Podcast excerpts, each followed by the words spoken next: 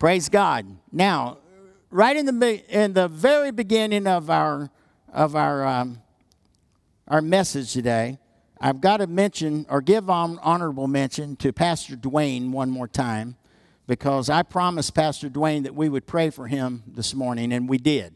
Pastor Dwayne, prayer went up from this place for you that God would deal with these kidney stones. And if you've ever had kidney stones, you know you want God to help you. Amen. And to deal with them. So, we love you, Pastor Dwayne, just like we love Pastor Kumar. And we've gotten friends all over the world now that tune in with us online. Uh, we got real busy after this pandemic thing started, and we uh, began to preach six or more times a week if you consider the morning times that we're together at 8 a.m. We share scripture, we share prayer time, and we share a little bit of coffee and a whole lot of Jesus and some notes from the pastor's desk. That's what we call it. Many of you in this room are regulars on that, we appreciate that. And then the Bible study Monday night at, uh, at 6, and I'm mentioning this on the air again because anybody can tune in. Amen. And the notes are available on our website at um, lifespringak.com. And you can treat them like um, daily devotionals or it, it, it, is humbling for me to say this, but I will not back down from it. You're getting a Bible college education if you get off into those studies. I can I cannot even fathom myself sometimes what God's teaching us and what he's saying. And I look at the scripture and I go, how did I miss that for so many years? How did I not see that, you know? So I'm my socks are being blessed off and I'm, I believe yours will too. Amen. All right, we are in a in a series of messages here at the church uh, that here at Life Spring uh, Bible Church that that's changing my life. It's altering me. It's called altered. Amen. We we kind of did a little twist on the spelling of the word altered, a biblical history of the altar in the Bible and in our lives. Amen. We're on message four, and God has led me to title it Choosing Your Battlefields. Choosing Your Battlefields. Now, before I say anything else, before I dive into the sermon, even standing over there this morning worshiping God, He was talking to me uh, about some things, and so I want to share those things with you. Um, I've, I've had some interesting conversations since the world has found itself in the dilemma it's in. I've heard all kinds of questions, and they're good questions. They're pertinent questions, like, do I believe we're in the tribulation? The answer is absolutely not. This is too nice to be the tribulation. This is not the tribulation. Could it be a precursor? Yes, it could be. You know, a little warm up, a little warm up. I mean, look, it is when you look at all the news and you, you look at all the stats and everything, it's ugly and it's bad, right? Not it's not like the tribulation. Don't don't don't go there. It's not like the tribulation. But but here's here's the thing I'm excited about in in the day and age in which we're living. Um, you know, when you start hearing questions like that, and you start thinking a little bit about that. What, what, it, what? It, I don't know what you think of. I know what I think of. I think of the rapture of the church. I think of it. I'm not about to, to say anything to you about that I know when it's going to happen. God's smart enough to know when it's going to happen, and Jesus is even given the honor of knowing that to his Father, and he says that's for the Father to know. My return is for the Father to know. And he gives his Father the honor of letting him say when. When is when. Amen. Now, that's exciting to me. And this series of messages excites me because of that. Now, now think about this with me. So, what, Pastor, where are you going with this? Well, have you ever thought about, I wonder what father I wonder what Jesus will find me doing when he comes to get me. What will I be doing when he busts through? And I call it, uh, please, I hope that I don't offend you this, but I call it a snatching of the church out of this world. I mean, when Jesus comes to snatch this church, the church in the world, out of the world, and just makes it disappear like that. Boom. What will I be doing? That makes the importance of this series of messages ever go through the roof. it's more pertinent than you can, your imagination has ever touched. Because if you're concerned, I mean concerned about that, what is Jesus going to find you doing when he comes back to get you? Wouldn't it be nice if when he snatched you, he snatched you from an altar of prayer? A lot of peace comes to me when I think about that, you know? That's why I find myself talking to Father more and more and more and more and more in the name of Jesus so that when he comes back to get me, I'm not messing around. I'm not playing with the world. I'm too busy at the altars of God that we've built in my life. He and I together. Amen. And and and look, he's God, right? I mean, Jesus Christ when he comes back, he knows where to go to get us. He knows where we're at, right? I want to be busy talking to God when he comes to get me. When Jesus comes to get me, I want to be busy talking to Father in the name of Jesus. Amen.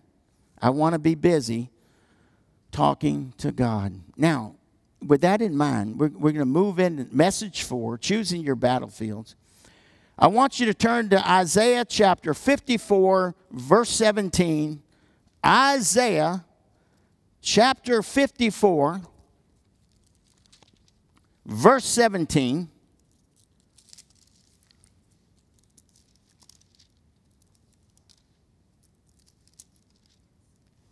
Wow. What a powerful passage of Scripture. Isaiah chapter 54, verse 17. No weapon that is fashioned against you shall succeed.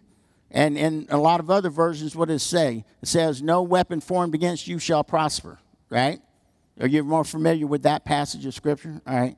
No weapon that is fashioned against you shall succeed, and you shall confute every tongue that rises against you in judgment. This is the heritage of the servants of the Lord, and their vindication from me declares the Lord.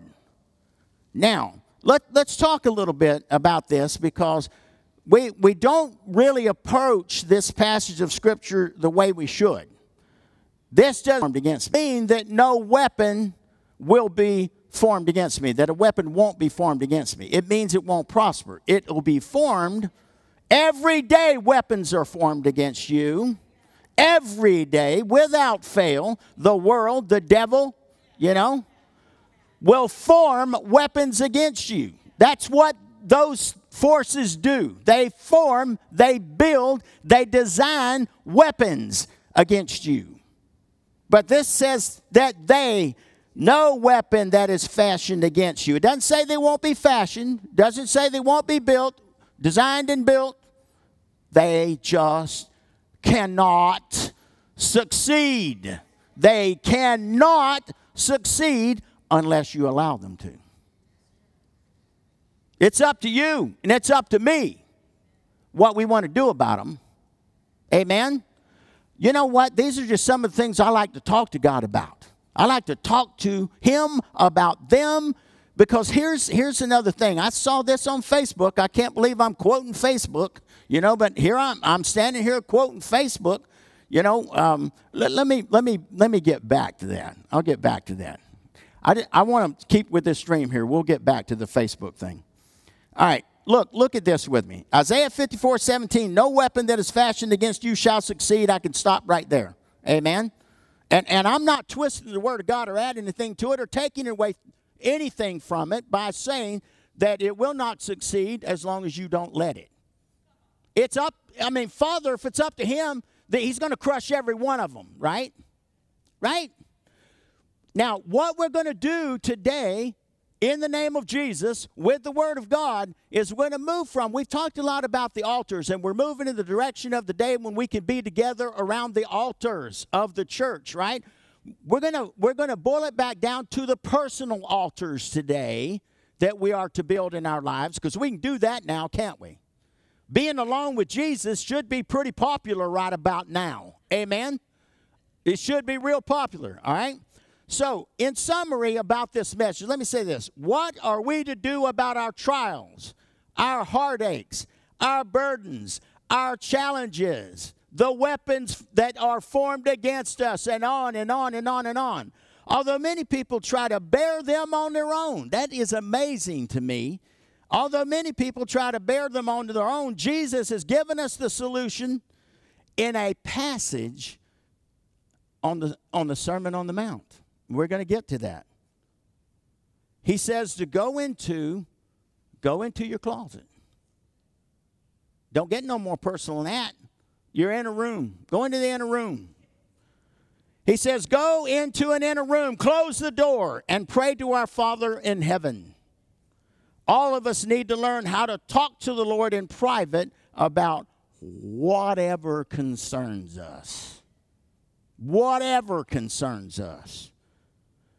And sometimes that inner room becomes our war room. Our war room as we fight our battles with sin, conflicts, decisions, difficulties until we fully surrender in obedience to God. That's the place where, where the battles fought. That's your war room. Amen? That's your war room. Now go with me to Ephesians chapter 6. Let's dwell there just for a little bit. Ephesians chapter 6. Go to verse 10. Ephesians chapter 6, verse 10. And, and, and you know, this verse of scripture, it's just going to, it's to hit home with you. It, it doesn't, it can't miss. This passage of scripture can't miss. Everybody has read this passage of scripture. If you're in church here today, you've read this passage, right? So watch. Ephesians chapter 6, look at verse 11. Or let's let's back up to verse 10. Finally, be strong in the Lord and in the strength of his might. Put on the whole armor of God that you may be able to stand against some of the schemes of the devil. All of them. All of them, not some of them, all of the schemes of the devil, right? For we do not wrestle against flesh and blood, but against the rulers, against the authorities, against the cosmic powers over this present darkness, against the spiritual forces of evil in heavenly places. Stop right there for a minute, breathe a little bit. Do you ever find yourself talking to God about this passage of Scripture because you need to? You absolutely need to. It's a must. See, that here's do you think for one minute that even if you go light on your prayer life, and even if you know you don't do much in the name of Jesus to build on your relationship with Him, do you think you're going to be exempted from the fight? Are you going to be exempted from the battle? Look, look, what does verse uh, 13 say? Therefore, take up the whole armor of God that you may be able to withstand in the evil day, and having done all, to, to stand firm. Now, this isn't optional stuff here, right? I remember reading a, a, a deal about a staff sergeant in, uh, in Iraq. And a lot of, um, a lot of Army reservists were called up for that country out of America. And so you had a lot of reservists showing up, and they would be in all of the gear that they had. And they'd be standing there getting inspected by the sergeant, and he'd be snatching stuff off of their uniform saying, You don't need this, you don't need this, you don't need this, you don't need this, you don't need this. You keep this, you keep this, you keep that. Why? Because one man who had been in battle knew what the other guy was going to need and what he wasn't going to need. And so he says to the guy, you should already know this. It's not rocket science. And the reservist shot back, but, but Sergeant, I am a rocket scientist. I am a rocket scientist, but he didn't know what he needed to go into battle with. Now, I'm going to tell you something. You may think I'm trying to be funny, and I'm not trying to be funny. I mean, it may strike you as humorous, it may bring a smile to your face, but you would be shocked to know how many people show up to spiritual battle buck naked buck naked, not realizing that something is terribly wrong, totally ill prepared, ill equipped, not ready to fight a battle because they just don't put much thought into or prayer into putting on the whole armor of God. And they still think that yeah, it's not, is there really a battle out there? Is there really a fight? That's what the devil wants you to, to think. That's what he wants you to believe. That's why he, he wants you to stay away from altars in your life to God.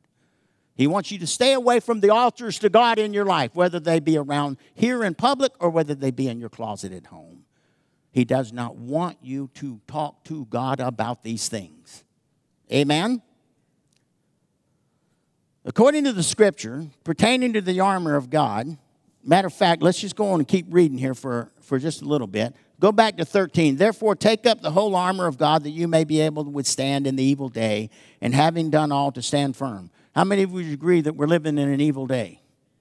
Man, anytime that the devil gets away with telling us, brothers and sisters in Christ, that we can't be close to one another, that's an evil day. And we got to get past this. Amen? And we will get past this. I do not mind uh, where we're at today as long as we're growing forward and looking to the day. And you know what? You're only going to get there through your prayer closet. God's not going to stop doing what's going on until God's people get on their knees. Amen? We got to get on our knees. Watch this with me. Stand therefore, verse 14, stand therefore, having fastened on the belt of truth and having put on the breastplate of righteousness, and as shoes for your feet, having put on the readiness given by the gospel of peace. In all circumstances. Take up the shield of faith with which you can extinguish all the flaming darts of the evil one, and take the helmet of salvation and the sword of the Spirit, which is the word of God. Praying at all times in the Spirit with all prayer and supplications to that end, keep alert and all perseverance, making supplication for all the saints. So, what does the word just tell me? I can't put those things on without prayer. I can't even stand a chance of laying my hands on it. You know, uh, you know, you, it's like trying to wear clothes from the Gap without going to the Gap to get the clothes. You know what I'm saying? If you want to wear the fashions the Gap offers, you got to go there, right? Or you at least got to find a way to get to them. I don't care if it's mail order or whatever. You got to go through the processes to lay your hands on that fashion. Does that make sense? And for you to lay your hands on the armor of God, you have to go to the place where God has the armor. Amen? I used to ask my stepfather, uh, he was mechanically minded. He was so gifted at working on things and building things. And he would bring out this tool, and the tool would be for the job, and he would do the job with it. And I'd say, Where did you get that? And he would always say the same thing I got it at the getting place. I got it at the getting place. Now, he was being kind to me. He knew I had no mechanical gifts at all, and it wouldn't do me any good for him to tell me where he got the thing, right? I don't have those kind of gifts, right? But my gifts lie in Jesus Christ. He helps me get the armor. And I can't get the armor unless I go to the prayer closet, unless I go to the altar to get the armor, right? You ask the average Christian, list the armor, and tell me what it's for. What does the Bible say it's for? And they can't do it. They can't do it. So, no wonder the body of Christ in America was ill prepared for the attack we're under in America. Spiritually ill prepared. And I'm not trying to be mean, I'm not trying to hurt you, I'm trying to help you. I'm trying to, with God's help, to write the prescription that's going to cure and heal all this. Amen? And put things in the direction it's supposed to go in, right? So, the helmet of salvation, if you put a helmet on, what does it protect in a battle? Your, your head and what, and what is contained in your head. I hope sound judgment and thought life and thinking and all that kind of stuff, right? So, the helmet of salvation protects our thinking, right? First point. Second point, the breastplate of righteousness. Listen to this. This is very important. Do you know we're created in the image of God? And we're subject to emotions. Am I right or wrong?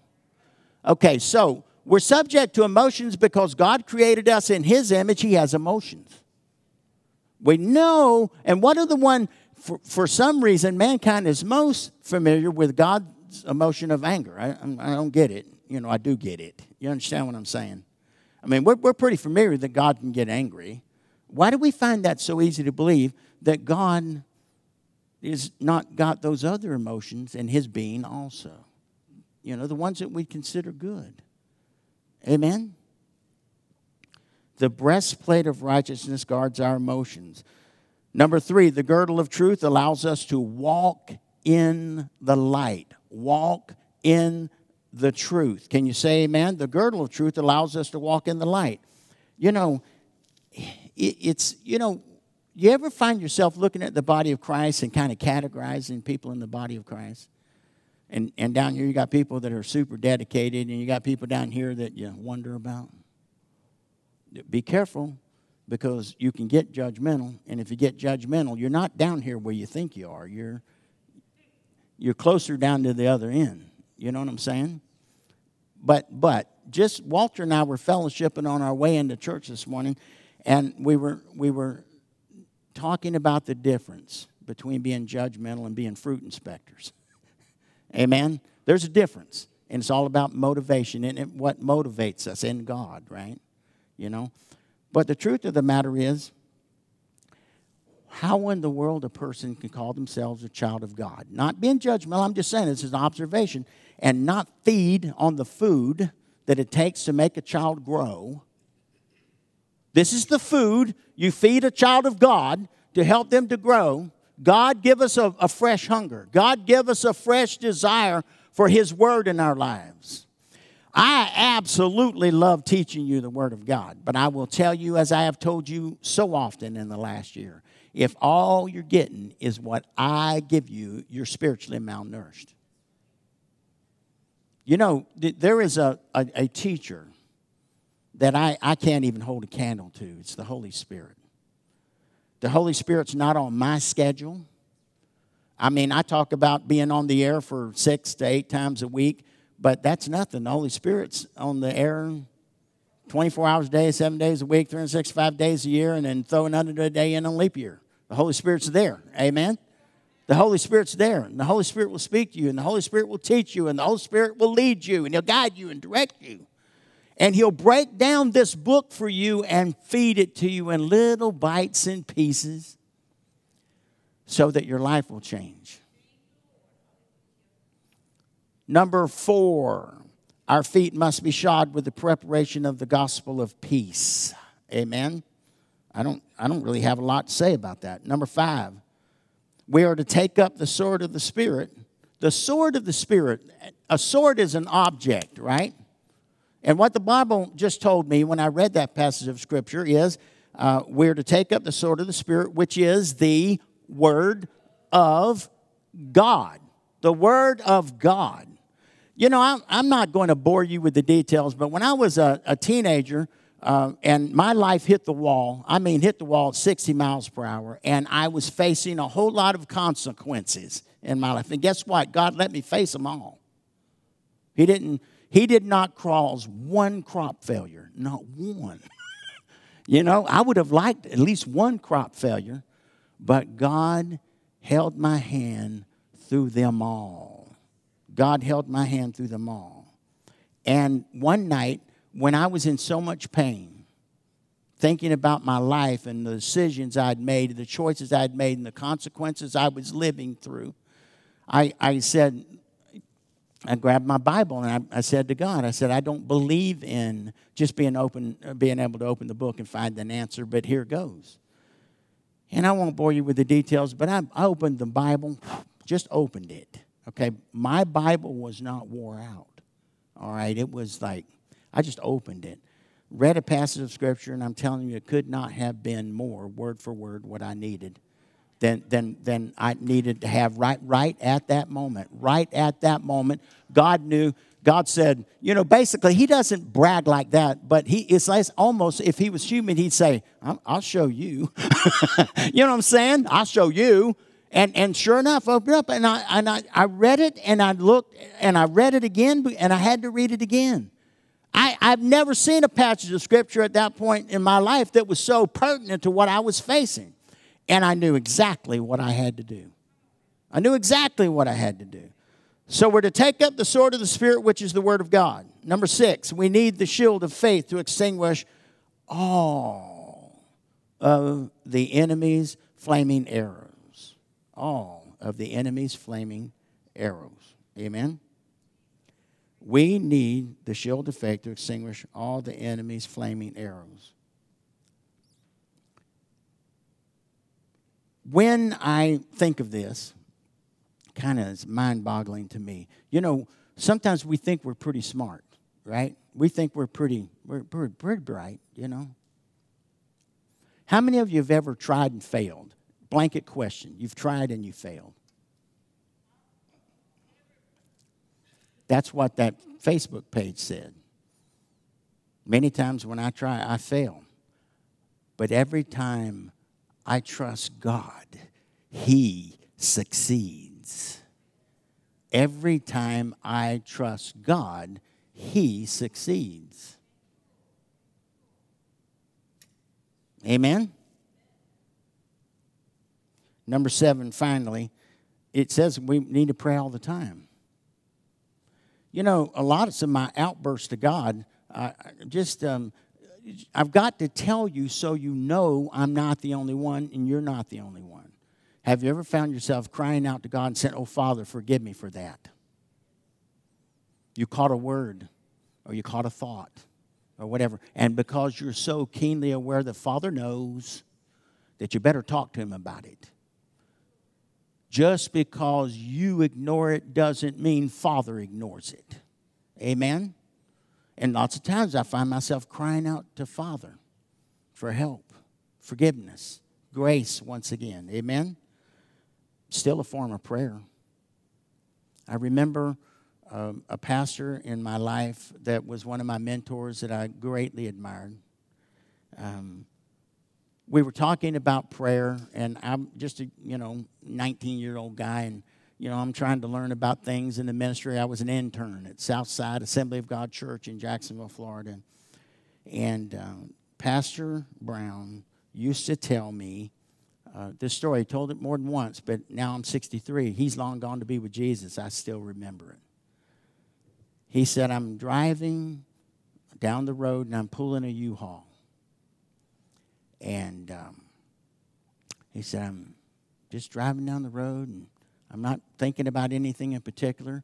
When I looked off to my left, and there's a U Haul trailer pulling up beside me that looks just like the one I was pulling down the road his U-Haul trailer had come loose and was rolling down the road beside him on the highway, right? Now it's coming over into his lane and he's got to hit the, the median, right? He said, everything happened so fast. He said, my prayer went like this God, help me, only it was much louder, right? He said, that's it. That's all I had time to pray. Everything ended well. No damage, no scratches, no nothing. Everything came to a halt, rehooked back up, went off down the road. He said, My knees were knocking a little bit, but everything was fine. He said, All I knew was I needed this. He said, I knew I needed to go to God. I knew what I needed was help, and I knew who needed it. It was me. God, help me. God help me. Amen. How many of you know that Satan is our enemy? He's a murderer. He's a liar. He's a deceiver. He's a schemer. He's a tempter. He's a destroyer. You can find those names for him in the Bible. Amen. But as believers, we don't have to become victims. You don't have to be a victim. God's given us the key to living in a manner that pleases and honors Him. It's Jesus Christ and the help of the Holy Spirit and His written word. Amen? Those things, have you ever noticed that those things are final? They're final. Amen? Those things are final. The key to it is prayer. In the war room of prayer, we fight our battles on our knees, coming confidently of our heart into our uh, the throne room of our heavenly Father, sharing the innermost thoughts of our hearts. You can and you must speak to him about everything. You know what I loved about my little grandmother McKinney? She weighed about 98 pounds, soaking wet. My brother and I used to uh, make lunch, and we go to work, and we meet at my grandmother McKinney's house, and she would put down iced tea, iced tea for us, and we'd take our little brown bag lunch, we'd eat, and we would pray, we would eat, and we would talk to grandmother McKinney. Now, looking back at it at 63 years old, I realized that there were many times we shocked the stew out of her. Do you understand what I'm saying? But she never let us know it. She never let on that we shocked her at all. And she would be quiet and she would listen to us and she would only open her mouth and say what she knew was important if she knew she was speaking from Him. Amen? Now, I, I, once again, I, my little brother was involved in a relationship with, uh, with a young lady that he just, you know, everyone in the world could see they didn't belong together but those two. They couldn't see it. They were the only ones, right? Now, we were all kind of getting concerned about them that, you know, he might marry this girl and not find out that it was a terrible mistake until it was too late. Now, my brother and I have talked about this story many times. He's not going to be upset with me for saying it. It's not a secret, all right? And so don't be concerned about that. Catch the humor in what's about to unfold before your very eyes. One day, when we're talking about it, I'm getting frustrated with him, right? I'm getting frustrated. I'm getting short tempered. I'm getting ill tempered with him. Finally, little Grandma McKinney spoke up and she said, Boy, don't you marry that girl, or you'll be like a lost ball in tall weeds, and they won't find you till they mow the grass. Grandma McKinney, sage wisdom. Amen. All right. We're going to get to this part here. And, uh, turn with me to Matthew chapter 6, verse 6. Let's go there. Any of you ever felt like a lost ball in tall weeds? I have. Matthew chapter 6. Give you time to find it. You need to see it with your own eyes. Amen. Matthew chapter 6, verse 6. I love these letters in red. Amen.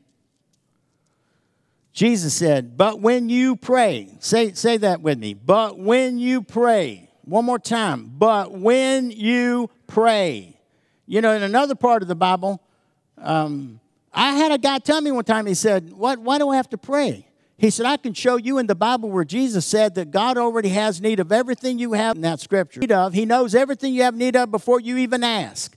And I said, Well, you're misquoting that scripture because you're stopping too soon. Because right after that, the words Jesus said was, So when you pray, when you pray, prayer is the key. Amen. To unlocking the doors, to dropping the chains off of your life, to victory in the situation you're facing. We just kind of ride along and hope. Hope alone is worthless if it's not a bridge to faith. Amen? Jesus said here in verse 6 But when you pray, go into your room and shut the door and pray to your Father who's in secret, and your Father who sees in secret will reward you. May God find us there when Jesus comes back to get us. Will there be any doubt or concern or fear or unbelief about you going in your own life if that's where you're living? At the altars of your life built to Him? Now, we're talking about Jesus, talking about the private altars in your life here, all right? The public altars, we talk so much about it. I, it amazes me and boggles my mind why people don't want to go to public altars. You know, why do you assume that everybody's going to assume that you're going down for a bad reason? That you're answering an altar call for a bad reason? I, I address that again only for the 89th time because we need to get past that. We're adult Christians, amen? We're grown up Christians, right? And we need to come down and talk to God at an altar call at the altars before the Lord about everything good, bad, ugly, indifferent, doesn't matter. He already knows what are you holding back for. You embarrassed to look to God and say, Father, you know I have this need. Father, you know I fight this battle. Father, you know that, that I go through this in my life. Yeah, and he goes, Yeah, let's talk about it. God, God wants to talk to you about it. Amen. I remember one day distinctly, knowing I needed to fast and pray about a matter. Mine's made up. I'm going down the road, and I pass by Wendy's. Listen to me. What are you laughing at? I ain't even got to the good part yet. Look at this with me.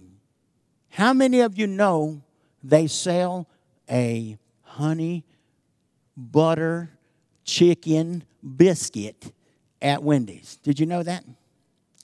And the thought crossed my mind. There's drive through. And the Holy Spirit rose up on the inside of me. He doesn't say things like, like I thought you were going to fast. You hear this word, no. The Holy Spirit doesn't talk like that. He doesn't talk like, I, I thought you were going to do this. The Holy Spirit doesn't. He just says no. He says yes and no, yay or nay, right? That's what the Holy Spirit says.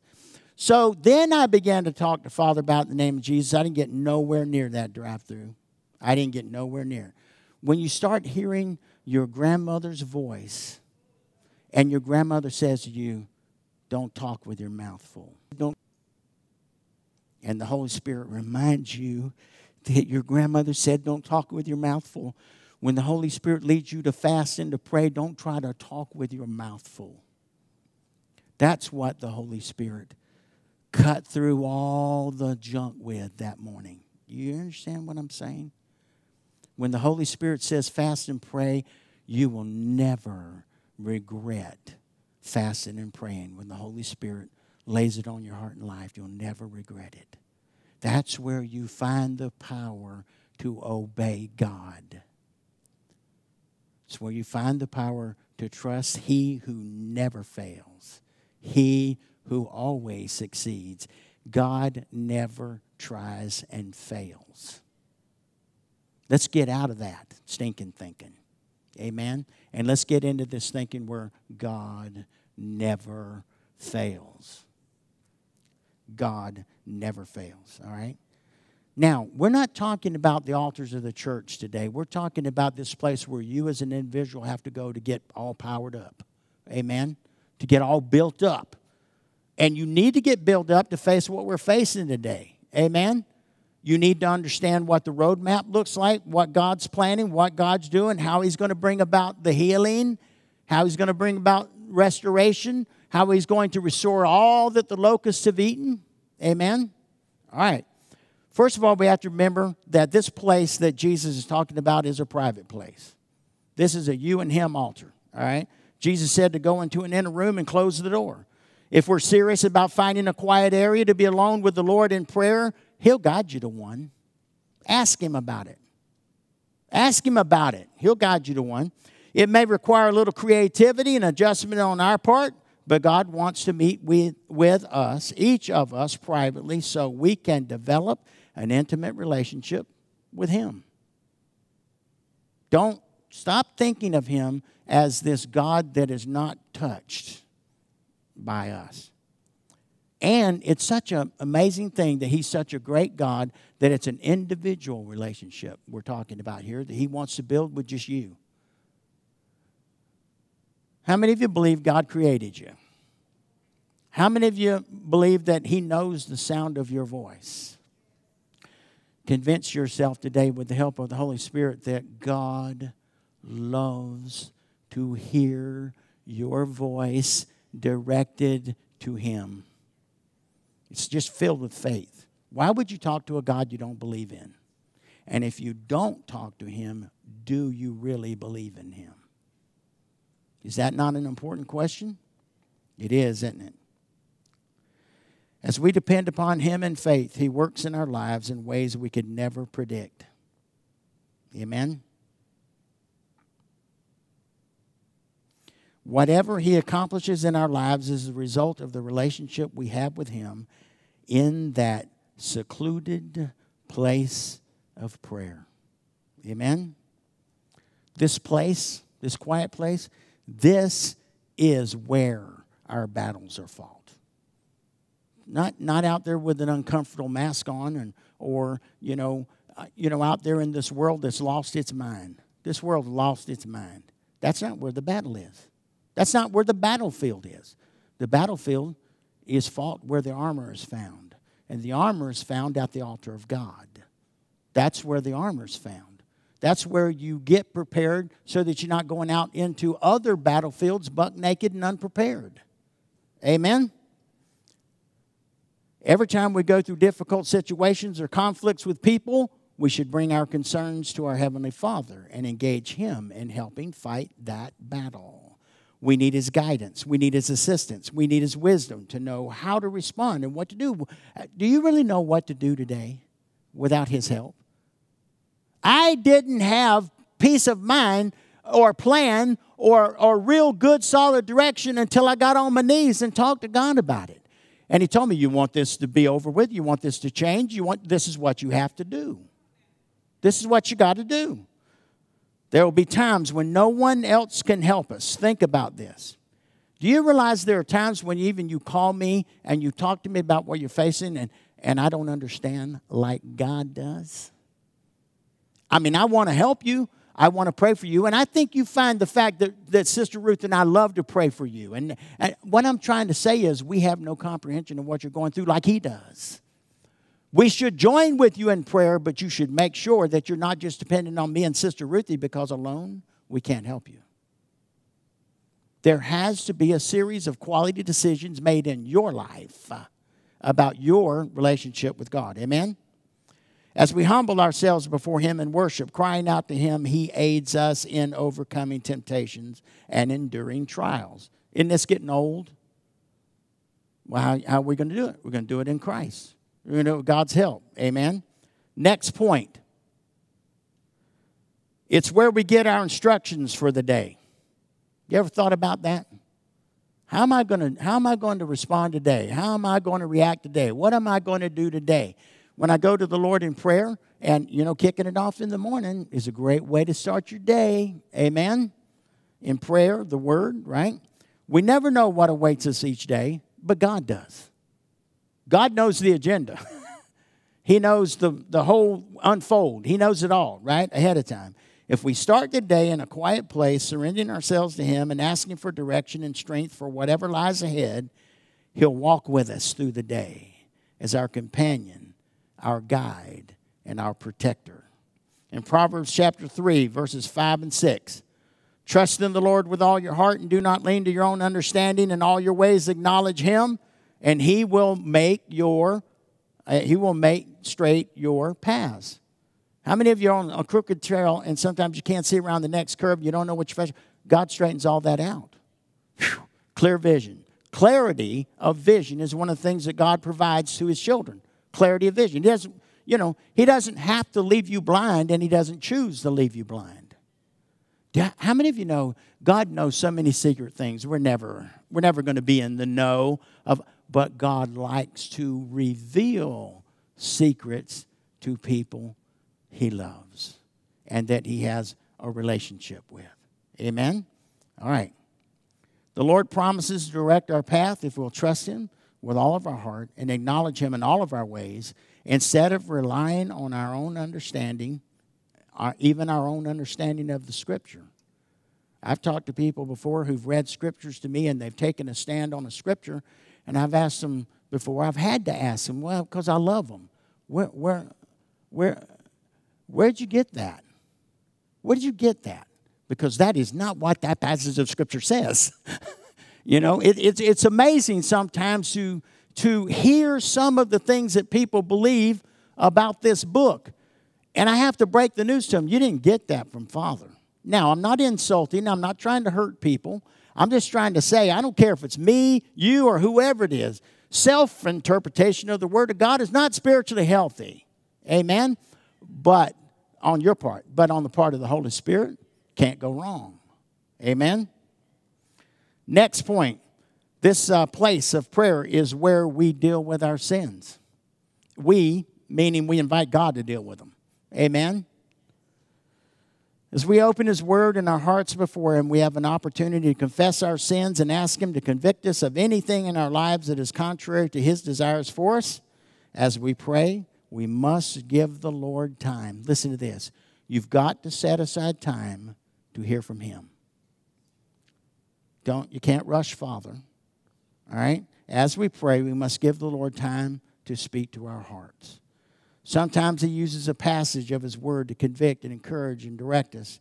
And at other times, His Spirit communicates inaudibly with us in our hearts. Amen? He may even use, listen to this, we don't like this one. We, we don't like this one. He may even use hardships and trials to get our attention. Got to use anything to his advantage. You know what? I don't want to be the kind of child that he's got to use those tactics on, though. God help me reach the point where you can get through to me without that. Next point it's where we develop an intimate relationship with the Lord. If we're too busy to spend uninterrupted time, uninterrupted time with Him in prayer, we won't grow deeper in our relationship with Him. That's what a lot of people are doing. They're wandering through life. So busy with the schedule and, busy with paying the bills and busy, you know, and those are, those, is that not important? You'd say, and it is, it's important. It's, it's better to live in a house with the lights on than the lights off the electricity working than not working. It's easier to live in a house with others when you can put food on the table, you know. But trust me, you've heard the stories. I've learned, and I learned it the hard way. Set the table. God will put food on the table if He's got to make it appear Himself. He'll do it. You can't, oh, come on, Pastor. No, no, don't mess with me. Don't mess with me. I, I've had the experience. You know, I've had the experience of the last minute knock on the door while I'm in the middle of pitching a fit with God, angry with Him because He didn't meet the need. I had the right to be angry because God didn't meet the need. And I'm about to have to face my little wife, who I told this morning that everything's going to be okay, food will be on the table. And 15 minutes before she got home, knock on the door, God hand me groceries, and there's food on the table. And not only that, he said at 7 o'clock this morning when I drove by your house, when I was busy telling my wife, food's going to come. We're going to get food. I'm going to go out there and I'm going to get food. I'm going to go help God. You understand what I'm saying? I'm going to give God a hand here. I'm going to go find food, right? It was America, and I didn't know where to go, what to do. I didn't have any idea. You know, and I found that the later in the day, the closer I got to realizing I'm not going to be able to put food on that table. But God, by the time He met the need 10 hours earlier, He met the need 10 hours earlier. God told that man, the man said, I was driving by here and I'm a regional manager for Little Admiral Food Store. I go, God told me to bring food to your house. I hope this does not offend you. I want to go, Are you kidding me? No, I'm not offended, but I wept like a baby. I wept like a baby. There are times when we pray with others or together as a family, but it's only in our private times with the Lord that we come to know Him intimately and have the freedom to honestly and openly share our hearts with the Maker of the universe. This is the most important activity of our lives communing and fellowshipping. Mm, amen. Wow. Communing and fellowshipping with the Lord Jesus Christ or with our Father. Next point. It's where we get to lay down our burdens. It's where we lay down our burdens. God daily lifts our burdens, carries our concerns, and forgives our sins when we confess them. You know what that means? It means taking them to an altar. Take them to an altar. God doesn't just go around magically lifting them off of us, it's with purpose that He lifts them off of us. Amen? Next point it's where we weep over our trials and our heartaches. When we go into our prayer room and cry out to God, He understands and He mends broken hearts. He restores broken hearts. And if it's bad enough, He'll replace it. Amen? Now, this is so important. It's where we forgive others. That altar, that altar, that altar in our closet, that where we kneel by our bed, you know, in that quiet room. It's where we get busy forgiving others with God's help. The Lord, the Lord not only forgives our sins, but helps us battle through our hurts so we can forgive others. Human nature is not real good at that on its own. Not real good at that on its own. Um, by Jenkins, we can carry a grudge. We can carry a grudge. We, matter of fact, we're pretty well practiced at it, you know. And only Jesus can change that. Amen. Last point. It's where we are strengthened. It's where we go into that quiet place with all of these weaknesses, all of these shortcomings in our lives, all of these things that are all messed up. And in our weakness, He is made strong in us. In our weaknesses. Why? Because God can come in by His Spirit and flood us, amen, on the inside and take care of those things. And we have nothing to brag about but Him. That's it. We have nothing to brag about but Him and His strength and His way of doing things and the way He thinks and His knowledge, His understanding, His wisdom. That's all we've got to brag about. We can't brag about anything else. Amen? So, a few important takeaways here, and, and we're done. So, where do you have, where do you go to pray in private? Where do you go to pray in private? I hope you can answer that question. I don't need the answer to it. You need the answer to that. It's kind of like God in, in the Garden of Eden calling out to Adam and Eve, Where are you? He knew where they were. They didn't know where they were. They needed to answer the question for themselves about where they were, right? They needed to take responsibility and then let God heal that, deal with that, and provide for that, right? But where do you go to pray in private? It's that place you need. You need to know the answer to that question. If you have a specific place, how has it become? Now, think about this. And I should have made a whole point about this. Think about this me, God help me to impress this upon you. This place we're talking about, because you meet with Him there, what does it become? It becomes a holy place. A holy place. Amen? You know, that's why I'm tempted to slip my shoes off. Why? Because that's what the burning bush, God said through the burning bush, bush to Moses, take, off your shoes, because the place where you're standing is holy ground, right? You know why we don't have to take our shoes off today? We can, and maybe we should, but we're living in the church age. Jesus Christ has died on the cross for our sins, has been raised from the dead, and provisions have been made for us to be in the presence of God. Amen? Even with shoes on. But does it hurt for you to symbolically remove your shoes in that place and just be barefoot before the Lord? Oh, it's holy ground. I'm telling you that that place where you meet with God is made holy by His presence, or He doesn't dwell there. Amen? If you haven't yet found a place, what can you do to find one? Well, you can talk to God about it. Amen. He'll show you. God's, God's a pretty smart guy, right? I mean, he's, he's just loaded with this wisdom that we can't comprehend, right? And he'll point you out a place. And then when God tells you, I'll meet you there, you're better off than when you chose it on your own, even. Amen? All right. Has a daily prayer time become a habitual pattern for you?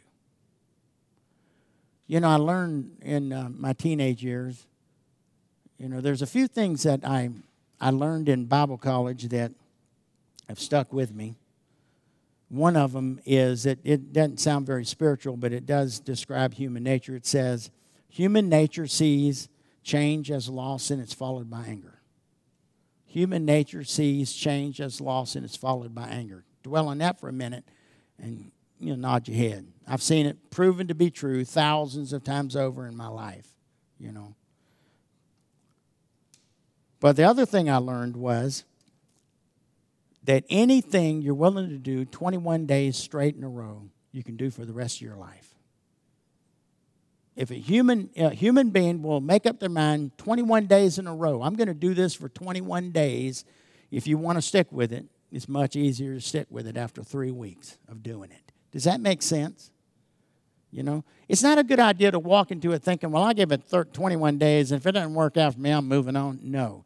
But anything that even human nature sets its heart and mind on for, for three weeks, you can pretty much stick with it. Another, not obey. I'm going to tell you right now is there really any good excuse in this world for not obeying the Lord on this? I can't think of one. I can't think of one. If so, so I said, has daily prayer time become your habitual pattern? If so, how has this practice benefited you and deepened your relationship with Christ? Only you can answer that. If you struggle with consistently meeting in private with the Lord, what's hindering you? What's hindering you? I, could I have uh, in any way laid this out differently to help you understand this isn't optional? God help me if I've failed you today in this. These lifestyle uh, choices aren't optional. In God, they're, they're, they're just so much needed. He knows we need them. Amen? And then lastly, what can you do to overcome these obstacles? Let me think. Prayer, maybe? In a quiet place, every day. you understand what I'm saying? That's where you tackle obstacles in your life on a daily basis. Have you ever woke up in the morning and thought, I don't want to get up? This bed is so comfortable. You know, if you have a job, that's not an option that you can exercise very often to where you don't have a job anymore all of a sudden, right? So, I guess what I'm saying is you wake up, you're awfully comfortable in bed, but we have a life to live, right? Unless you're ill, staying in bed all day is probably not a good idea, right? Okay, it's not a good idea. I'm not going to play with you. It's a bad idea, right? So, what do you need to do? You need to get up, you need to get prepared to face your day, and that means spiritually, that means physically, that means getting dressed and not going out into the battlefields of this life buck naked. Amen? Don't go out there unprepared and then wonder why God lets all these things happen to little old me. Don't get prepared and then blame God. Classic. It's classic. Adam and Eve did everything they could to tell God, well, it's, you know, it's this one you gave me, this woman you gave me, you know. And she goes, well, no, it's the serpent. You know, he did this, he did that. And God just pronounced judgment on all of them. Not a single excuse caused any one of them to escape the judgment of God, the dealings of God, right? We can blame God all day long for all the stuff in our lives that we don't like or we're not comfortable with or we're not pleased with the way God did that, you know, and it ain't going to change anything for you. Things don't change until you go to battle. And you don't go to battle till you get on your knees before God. So, well, Brother Dennis, I have bad knees. Don't be ridiculous. It doesn't mean physically, if you can't get on your knees, don't get on your knees. Go sit down somewhere before the Lord and get with Him and build an altar to Him in that place where you sit. Amen? Whew. Not rocket science, and you're not rocket scientists. Amen? You're prayer warriors. Now, now let me tell you, I, I get I get kind of mean sounding up here, don't I? I get kind of harsh. I get I get hard. I understand that. I understand that. But I love you Number one, I want God's best for you. Number two, amen. And uh, God's dealing with me just like He's dealing with you, right? But let's look at the positive side of this. Do you realize for a minute where God has placed you on this planet? He's placed you in a place where there are a whole lot of prayer warriors. Say, well, Brother Dennis, I don't get it. What do you mean? No, man. Look at what's happening in this world. And look at, you know, all the things that are going wrong in the state. And I'm telling you, God's holding back the waves, God's holding back the water. God's beside us in the fire. Amen. Amen. He's, he's with us. He's helping us, even with all of the bad news out there.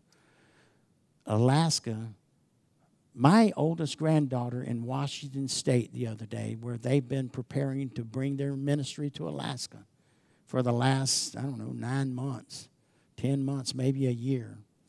Even my oldest granddaughter there, Hannah, said, You know what? So they're in Yakima, Washington, where thousands of people are sick. Thousands. They're a city with a population of Alaska, and thousands of them are sick. You see what I'm saying? Hannah said, You know what? Let's just go to Alaska and get that move over with where things are going to be better. Even the 14 year old recognizes God's doing something in Alaska. So, so, but the truth is, can, can we not improve? Can we not get better? Can we not get stronger in God? Can we not hear more from Him? Can we not make sure that we're living a repentant lifestyle so that our prayers are not hindered, so that God moves in Alaska and God get God, you know, all of this is about God getting what he wants. It's all about Father getting what he wants. Amen. I was born in the 1950s and I'm telling you things have changed since the 1950s.